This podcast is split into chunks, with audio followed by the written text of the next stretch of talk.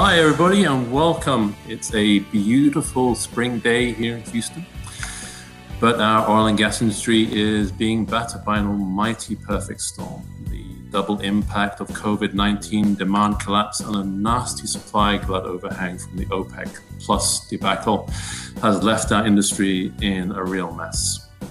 So today, in our panel session, we want to be looking behind the headlines at the impact on the current situation on our workforce. So that's you, our viewers. So over the next 40 minutes or so, as David mentioned, we have four expert panelists that will be joining us to talk about various aspects of the current situation. We have Susan Howes, VP of Engineering at Subsurface Consultants and Associates. Susan will be talking about layoffs and workforce in transition. We have Christiane Spitzmueller, Professor of Industrial and Organizational Psychology at the University of Houston. She'll be talking about her research on the energy workforce outlook on COVID-19. Diane Chadwick-Jones from BP. She is the Human Performance Director at BP, and she'll be talking about how companies like BP are putting mental health and employee well-being in the balance. And finally, Tom Woollard, Principal Partner at Environmental Resources Management, will be talking to us about the challenges of returning to work and managing that risk. And it's at the forefront of many discussions currently, so obviously it's very important that we also try and address that. So with no further ado, I'm going to turn to Susan. So Susan, you've been core in SPE volunteering for many, many years in the Gulf Coast section, and you've been working very centrally with the members in transition. Please tell us more about this program and what its importance and how it's helping the world. Thanks, Nils. We launched the Members in Transition program about 4 years ago in the Gulf Coast section, and we cover all sorts of career topics: job search, career transition, entrepreneurship, innovation. And one of the key elements of our program is a monthly seminar series with usually 3 or 4 different speakers. Do a webinar series due to COVID-19. We're only doing it virtually, and we're having the speakers broadcast from their homes. But our next event is actually open for registration now. It's May 8th, so that's a couple of weeks away. And the speakers will be talking about cloud-based skills, how to start a company, the mentoring journey, and preparing for unemployment. And so we find that when we are able to have these meetings face-to-face, it provides a great opportunity for networking. So we hope to be able to return to a conference room soon, but right now they're available for virtual interaction. We're also planning a career fair, a hiring event for upstream oil and gas professionals. We had one scheduled for March, and we have postponed that until September. But 13 of the employers that had already registered are carrying forward with us until September. And so we will start the planning for that event in a conference call on May 15th. So volunteers are welcome to join. We have a number of discounted opportunities for members in transition in the Gulf Coast section because we want people to keep active in their SP membership. There's great resources that are available on our website, books and websites and all sorts of other resources. In fact, some recordings of our previous seminars are available there too. And we have a job board, so people can post their resumes and they can look for jobs that are posted there. That's really positive. So, you know, obviously the industry layoffs and the furloughs are impacting more than just SPE members. Can you say a little bit about how you're expanding the program to other associations? Absolutely. Well, we've been collaborating with more than 20 different professional societies on our hiring event, and the APG recently approached us to expand this program to other cities in North America.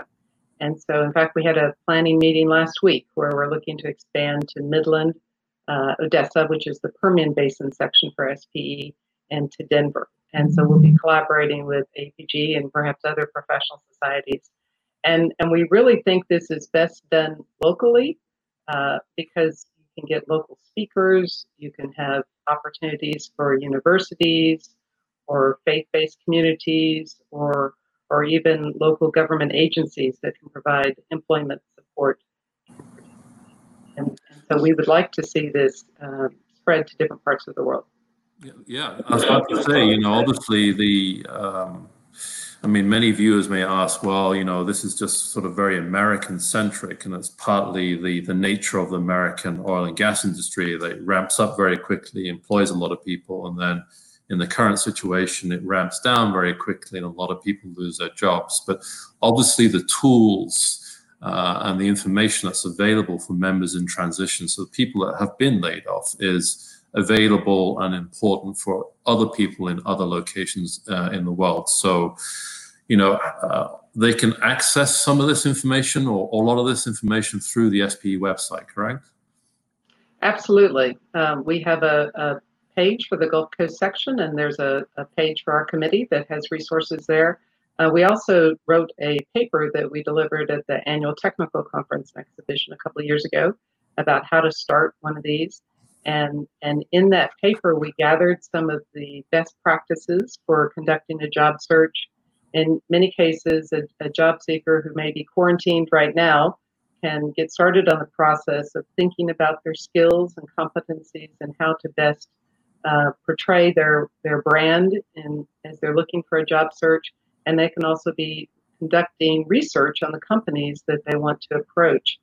We're finding in Houston that many of the companies that are hiring are smaller companies, and they may have started up within the past 10 years. And so you're going to want to learn about them. And so contacting individuals who work there, or perhaps doing research about how they started and what their product lines are, is a great way to spend your time while you're in quarantine. You also want to think about how you're going to use your network, because we all know the best way to land a job is to use your network to do that.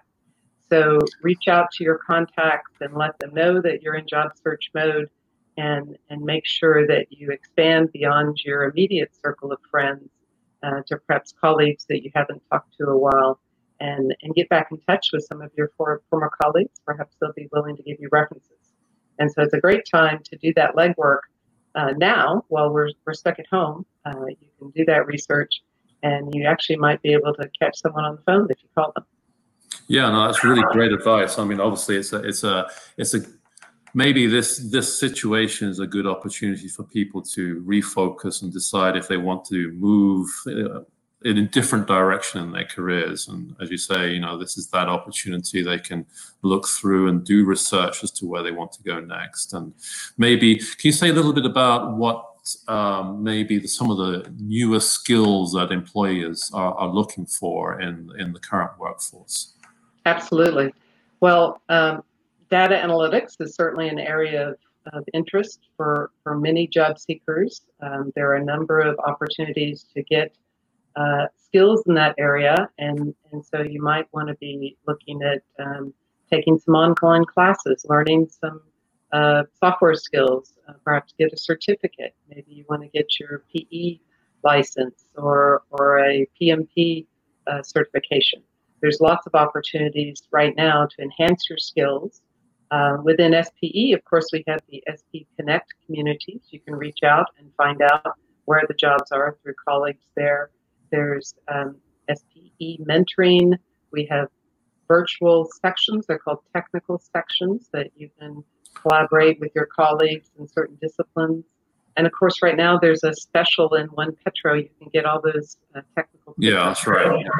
$5 price. So it's a great opportunity. So watch some of those webinars that are free for SP members, and learn about some of the areas where you might want to advance your skills, and perhaps it's something in the area of business leadership and management skills that you might use to enhance your technical competence. That's great, thank you. Just one final question before we move on to Christiane. Are you seeing any similarities or differences with the current downturn compared with, say, 2014, 15, apart from obviously the travel restrictions and the social distancing? I think the challenge with this downturn as compared to previous downturns is usually our advice to job seekers is get out of the house. go meet people for coffee, go to an SPE meeting, attend a conference. And you can't do that right now. You're constrained. And so now's the time to reach out virtually, use email and social media and pick up the phone and contact your colleagues that you've worked with in the past and, plan ahead for times when we return to work, but now's the time that you can conduct your job search literally from your house. Okay, thank you. Susan, we'll come back to you later on in the broadcast. Want more insights from today's conversation? SPE publications cover all aspects of the upstream oil and gas industry, from technology and careers to production and operations. Learn more about our peer-reviewed journals, magazines, books, technical papers, and technical reports. It's all at spe.org/publications. I'm going to move on to Christiane now. Thank you very much. Christiane, obviously, this time, anxiety, uncertainty, and fear, stress are significant amongst the workforce. Your expertise in industrial and organizational psychology, and last week you presented in a really excellent University of Houston webinar along with PESA and Pink Petro about your recent research on worry and appreciation in the energy workforce regarding COVID-19. Can you say a little bit more about this work? Absolutely. So like many of you, we were wondering what's going on in the energy industry. I mean, we hear, and I think Susan has provided some great comments about job insecurity and how we manage job insecurity in these days and layoffs.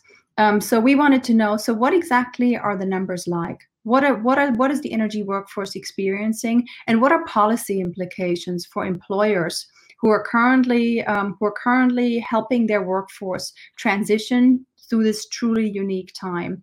So one way that we wanted to see that was through a survey study. So we surveyed more than 450 people with an international research team partnering with Ramanan Krishnamurti at the University of Houston and Rona Flynn in Aberdeen. And there's a few things we wanted to look at. One of them was, is this crisis truly different from prior ones? I think all of us who've dealt with energy workforce issues for many years are used to, like Nils is elaborating on, the boom and bust cycles that are part of this industry. So we asked people how they felt about the long-term prospects of this industry, and we also took a look at, so people who are much older, who've been in the industry longer, do they feel differently about this crisis than people who've only recently entered? So in other words, has experience with prior shocks prepared people for the current experience? And the answer to that is no, that this is really truly unprecedented for people who've been in the industry for a very long time, as well as obviously for people who joined more recently. What we also took a close look at is, what do employees think about how their employers on average have handled this crisis? And interestingly, the reactions were much more positive even than we had expected. So they were close to 90% of employees who said their employers indeed have been pretty effective in managing this situation and helping them through it.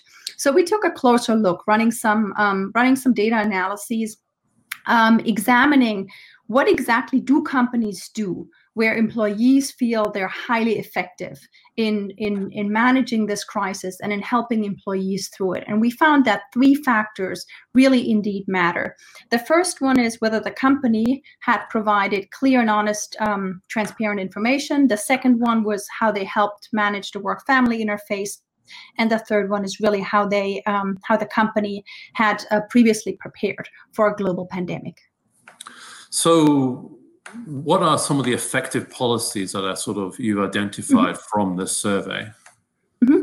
So among them there are vast differences in how companies communicate with their employees, how much information about business continuity and crisis management plans they share with employees.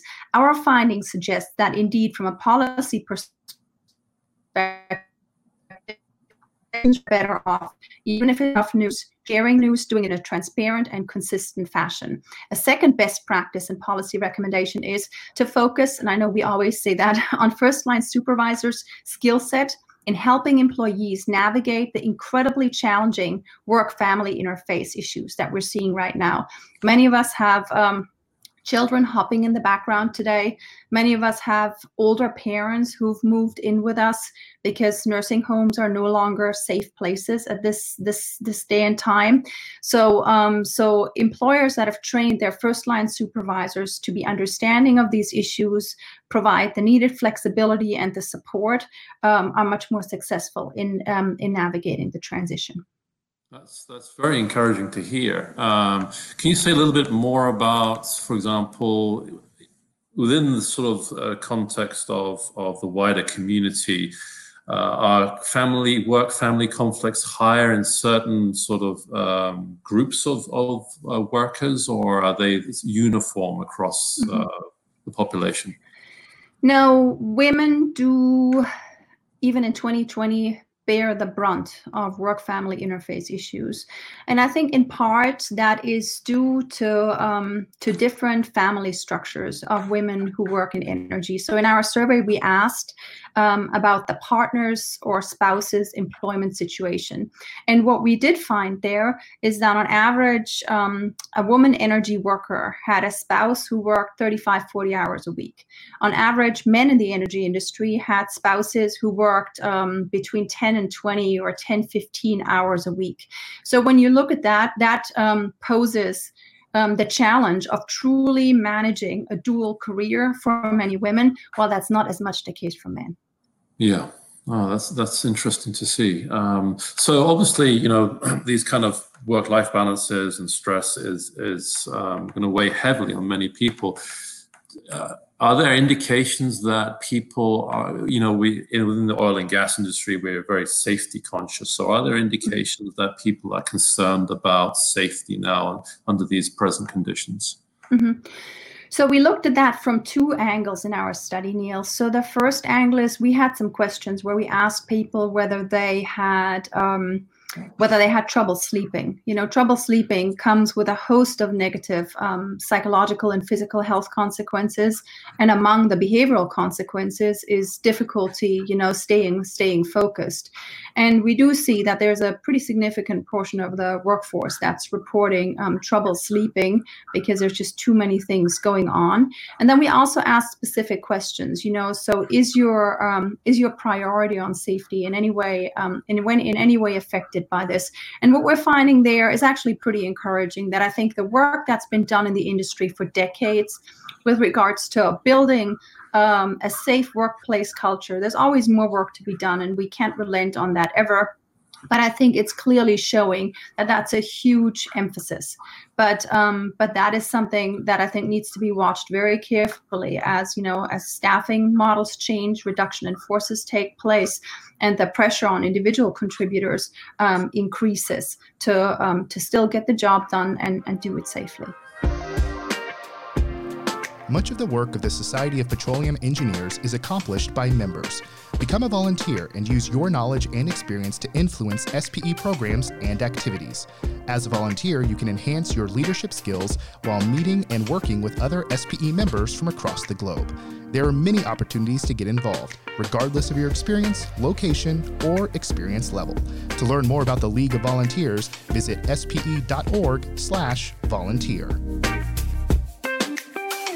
So that leads us neatly over to Diane over at BP. So Diane, just to continue on that note in terms of mental welfare, mental well-being and safety, you know, in your role as Human Performance Director at BP, there's been a lot of work done by BP over many years in terms of the workforce well-being. Can you say a little bit more about what BP's efforts are currently in terms of the current situation, work safety and mental well-being?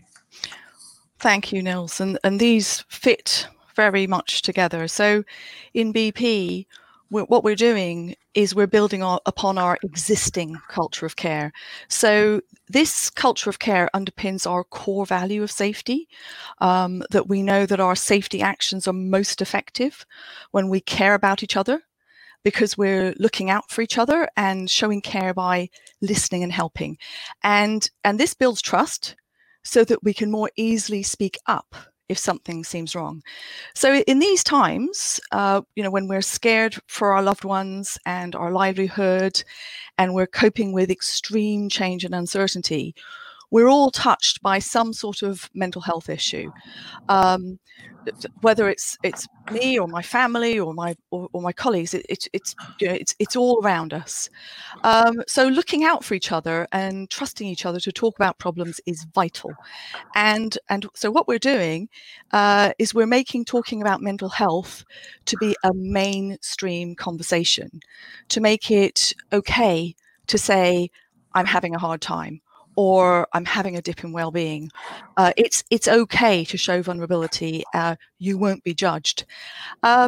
And it also helps to see change as a process. I found the Kubler-Ross change curve to be useful in making sense of this. So there's defined stages like denial, anger, depression, which is a big dip, acceptance. And we all go through these stages. It's normal. Of course, we shouldn't assume that everyone is having a tough time. But also we shouldn't assume that everyone is fine, since the whole world is coming to terms with the changes we're facing.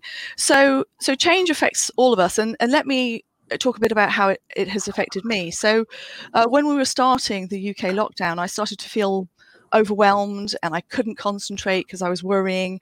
And what would usually take me about 10 minutes to do would take me about an hour. And my colleagues assumed that I was really busy, but actually in reality I was in a kind of a frozen state. However, when I realized what was going on, I knew I had to speak up to somebody who cared for me, who wouldn't judge me. And I told two of my colleagues, and I felt like a big weight had been lifted. I shared my worries. I gave myself some space to process the big changes that were happening, and I came out the other side of this dip in well-being. Part of it was the speaking up, part of it was putting less pressure on myself, and part of it was focusing on doing the small things that I could control. And in fact, I started telling more people about this, and many said that they were feeling overwhelmed and frozen too, and that it was helpful to know that other people were feeling the same. And that's what inspired me to share today. Yes, we're all having a tough time, but we can support each other through a culture of care. And so I think, kind of in summary, we're in the middle of a mental health crisis. Everyone's affected. There are things that we can do to deal with this. Speaking with others is a really important step. And fostering a culture of care in our teams allows people to speak about issues freely. And it really now is a time to check in on others. That's a really important message to get across to people. And perhaps sort of the silver lining in all of this is that social media has exploded. So people are much more accepting of talking to each other over social media. And in terms of mental health, I mean, to misquote Thomas Jefferson for a moment, all men and women are created equal. But in terms of mental health, we're not all equal, right? We react in different ways to different or to the same stressful situations. So, as you say, it's very important to reach out and communicate and talk to our work colleagues to make sure that they are well and are coping, and that they can openly talk about some things. Yeah, please. Well, we actually do have some structures in place as well. So in support of our culture of care, we have employees have access to 24/7 confidential employee assistance program, which is also open to family members. We've given free access to the Headspace app, which has meditation and sleep tools. And of course, we have our local health teams providing specific support as and when needed. We've made a donation to Mind, the mental health charity in the UK. And also our CEO and chairman have actually donated 20% of their salary to mental health charities. So we're we're really bringing this to the forefront and having it as an everyday conversation rather than something that in the past may have had some sort of stigma. That's a really welcome contribution and sort of evolution in our sort of corporate management and our workforce welfare engagement. So emotional intelligence is obviously something very important, both for our leaders, but also for the workforce themselves to actually be able to develop those skills and understand their own emotional intelligence. I'm just going to quickly pass over to Susan again and ask Susan, emotional intelligence, is this something, a soft skill amongst the other soft skills that could be important for people to think about developing in this transition period? Yeah, absolutely. There are some great resources on emotional intelligence, several good books, and Harvard Business Review has some resources. I think we have some of those resources posted on the SPE Gulf Coast section, members in transition page, because a lot of times, your personality is as important as your technical skills when you're looking for employment. You want to find a place where you'll fit in well, and you want to find a group of people that you respect and that respect you.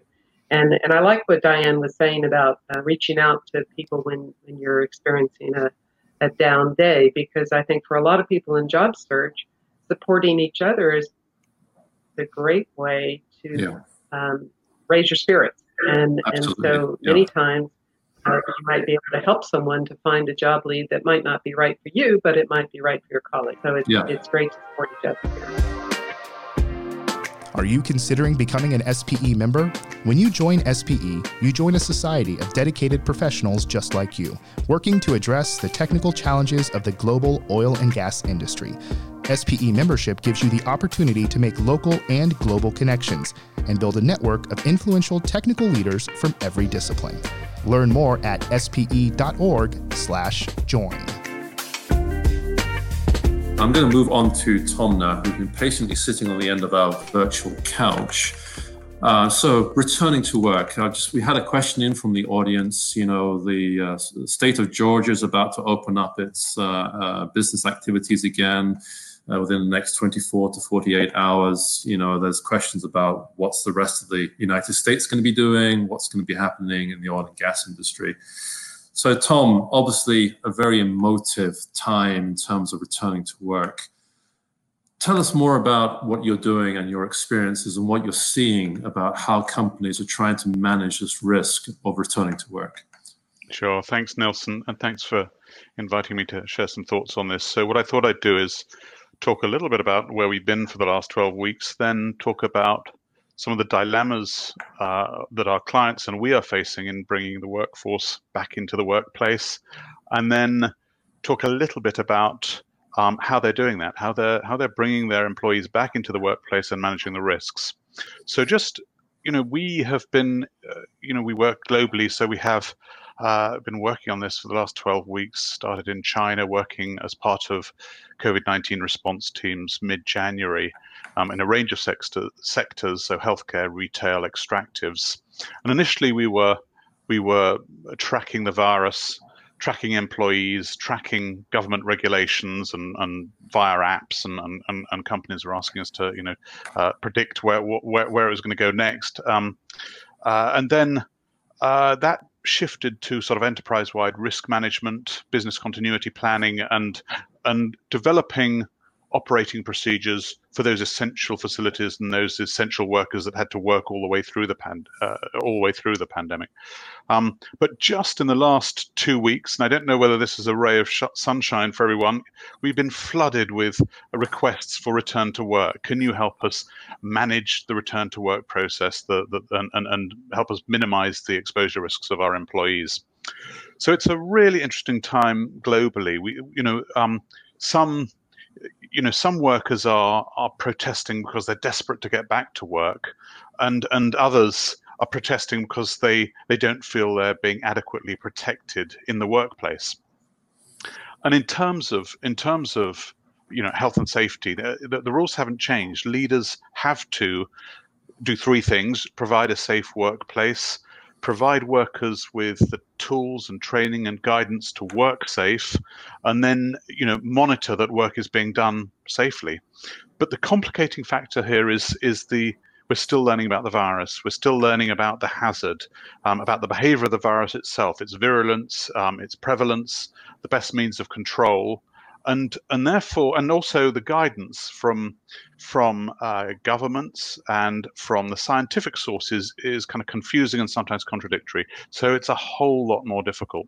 So just briefly, and lastly, so what are our clients doing? So some of them are planning to get back to work, so they're making sure they've got the best available scientific information, the legal information.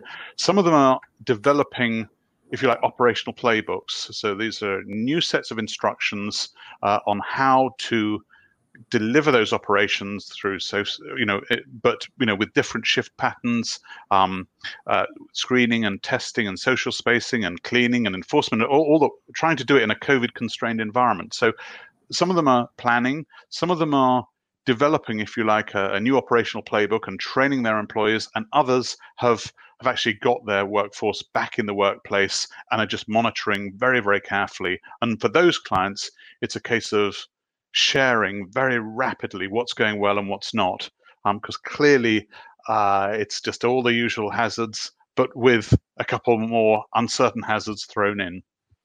Yeah, it's very interesting. So obviously, many business leaders are having to balance the equation of risk management, risk aversion in a way, versus continuity of the business. So, and oil and gas, we in many locations in Texas, in other states from the United States, and other countries, oil and gas workers are seen as essential employees. So they are at work in the workplace. At the same time, oil and gas companies have a lot of people either laid off or furloughed or working from home in isolation. So that adds a complexity to the picture. So in terms of risk management, how is that going to be managed, getting these different groups together again?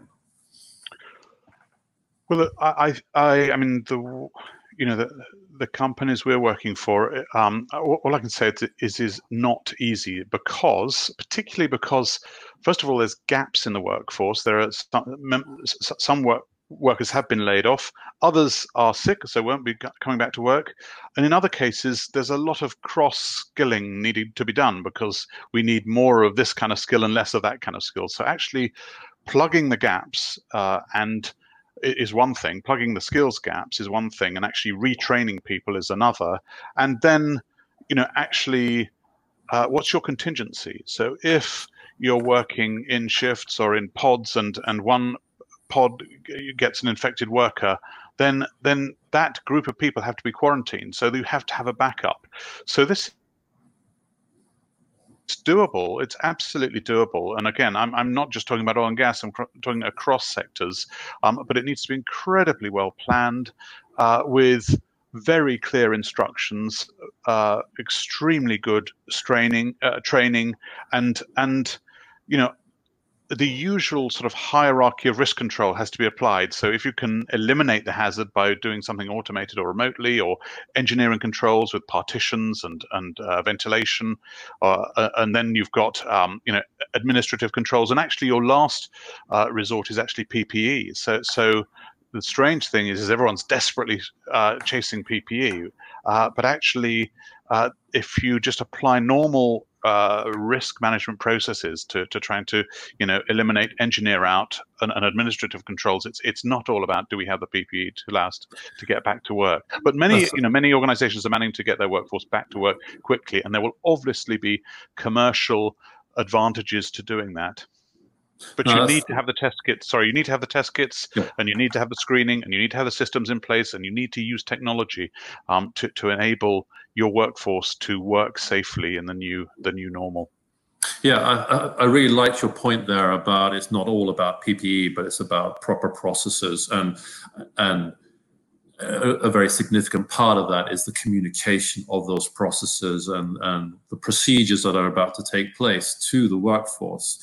What can the workforce do to support their management? We heard from Christiane earlier that the workforce have been, from her survey, the workforce has seen generally very positive to how management have dealt with the situation currently. But what can the workforce do to support their management in this situation? So, well, in some, I talked about a sort of operating playbook. In some of the companies we're working for, the workforce is actually developing that playbook. They're coming up with the ideas of how to do social spacing, how to do proper screening, how to, you know, they're actually involved in developing the solution. So that they're involved in working in this new normal situation, coming up with ideas. And actually, that's obviously when it comes from the front line, those that are going to be most exposed to the hazard, the virus, getting their feedback and input to this process is incredibly important. The other thing is so helping design, if you like, the new playbook. The other thing is actually, and it's been said earlier, you know, the cross-skilling. So we've got clients that haven't got enough truck drivers, so they're retraining bus drivers to become truck drivers. You know, there's a real, it's that there are gaps in workforces that you know, it's very volatile, and there are plenty of gaps opening up. So reskilling and cross-skilling and learning new skills is vitally important. Thank you very much. I'm going to bring in Diane and Christiane here at this point. So, Diane, Christiane, from your perspectives, return to work, just briefly, what are your observations about what Tom said and just generally returning to work? Diane first, maybe. Well, I think it's all about keeping people safe, isn't it? So we've got, you know, a huge amount of effort in this area with changing the schedules, social distancing, testing. You know, it is between the operations team and the health team. This is a massive effort, and it's something that's you know, I think, quite phased. I think that's the important thing, is to think that, you know, that this isn't going to be over soon, and that how we're looking at it is, you know, how do we think about this in a measured way, as a long marathon, rather than something that's going to be quickly resolved. Thank you, Christiane. You know, in your research work, are you going to be looking at how the, you know, the return to work aspect? Yeah, in fact, we have a partnership on a second phase of our study that is launching this coming Monday, where we're specifically looking at the return to work. And again, we've built partnerships with some industry associations to launch that work. And we're trying to better understand what exactly do employers have to put in place in order for employees to be comfortable returning to work. What are the practices that are relevant, and what are things that you might put in place that really don't have a profound impact? We're working with a team of Faculty of Medicine, public health and epidemiology experts, and we should have some preliminary results of that by the end of next week. I wanted to briefly build on a comment that Tom made also. I think the cross-skill issue is a really significant one. And I think what we're seeing is that employers that have put a lot of effort into understanding and measuring the skill sets of their workforce and do that continuously, that they're at a significant advantage, because they know exactly what the knowledge and skill profiles are and who can be redeployed to what kinds of other similar tasks, while employers that have, you know, much, much broader job descriptions are in a much more challenging position with a cross-skilling and redeployment. Yeah, that makes a lot of sense. Susan, bring you in here as well, if I can. So hearing that about the cross-skilling, you know, again, it feeds back to what can people do now in the current situation to improve their skill sets. And you mentioned earlier, you know, data analytics and that sort of thing. We talked a little bit about soft skills. What other skills do you think are going to be helpful and relevant for people to focus on?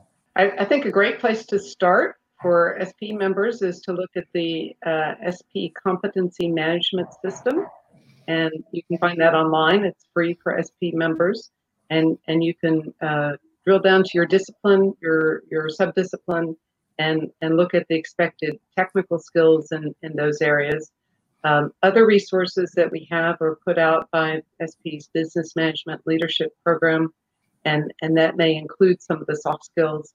For instance, I'm a distinguished lecturer this year on ethics, and although my tour was cut short, because of COVID-19, I was able to record my lecture in a webinar, and now it's available free on demand for SPE members. And so you can sort through those free SPE webinars and sort them by your SPE discipline or by soft skills and find ones that suit your purpose. They're generally about an hour long, and so they can provide you a great introduction to topics. Thank you. We've got a couple of questions coming in about, these are, I guess, from students. So they're talking about internships so will still be offered. So keep your studies going. Don't give up on petroleum engineering or any engineering subject. It's very important. There's a very bright future for you.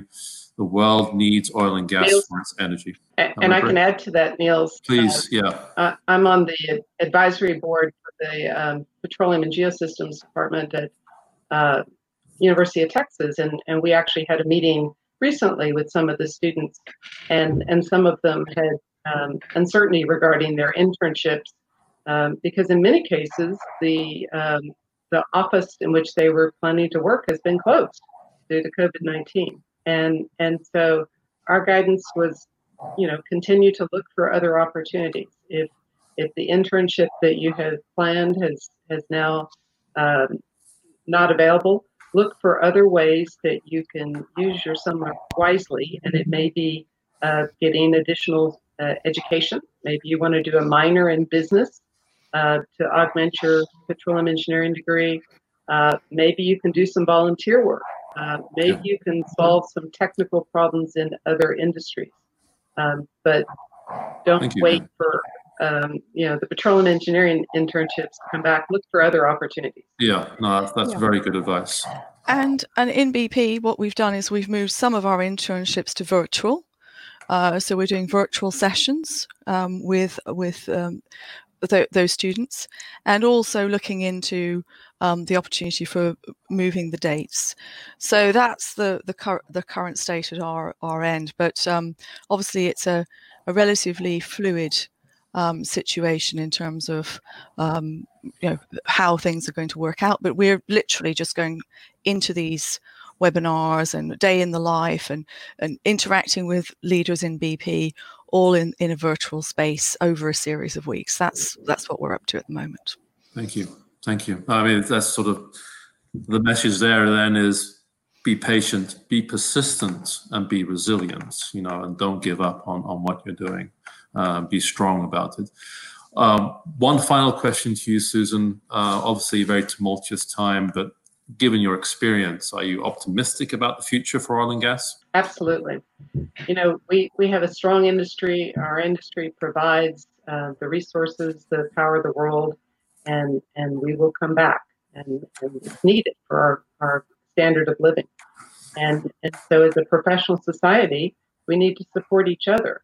And that resilience is important, that we collaborate together and make sure we're supporting each other through this very difficult time. And I think in many cases as leaders, it takes courage to lead a team through this big of a crisis. And so support your leaders. Leaders, be transparent in your communications, and I think we will be back. There will be opportunities in the future. Thank you, everybody, the panel. We could talk forever about this. I mean, there's a lot of very interesting discussions. So just to the audience, there's lots of links for everybody to look at the end of the broadcast. But once again, to all our panelists, Susan, Christiane, Diane, Tom, thank you very much for your contribution to an excellent discussion. All right, thank you. Goodbye from us. Have a great day. Stay safe. Thank you.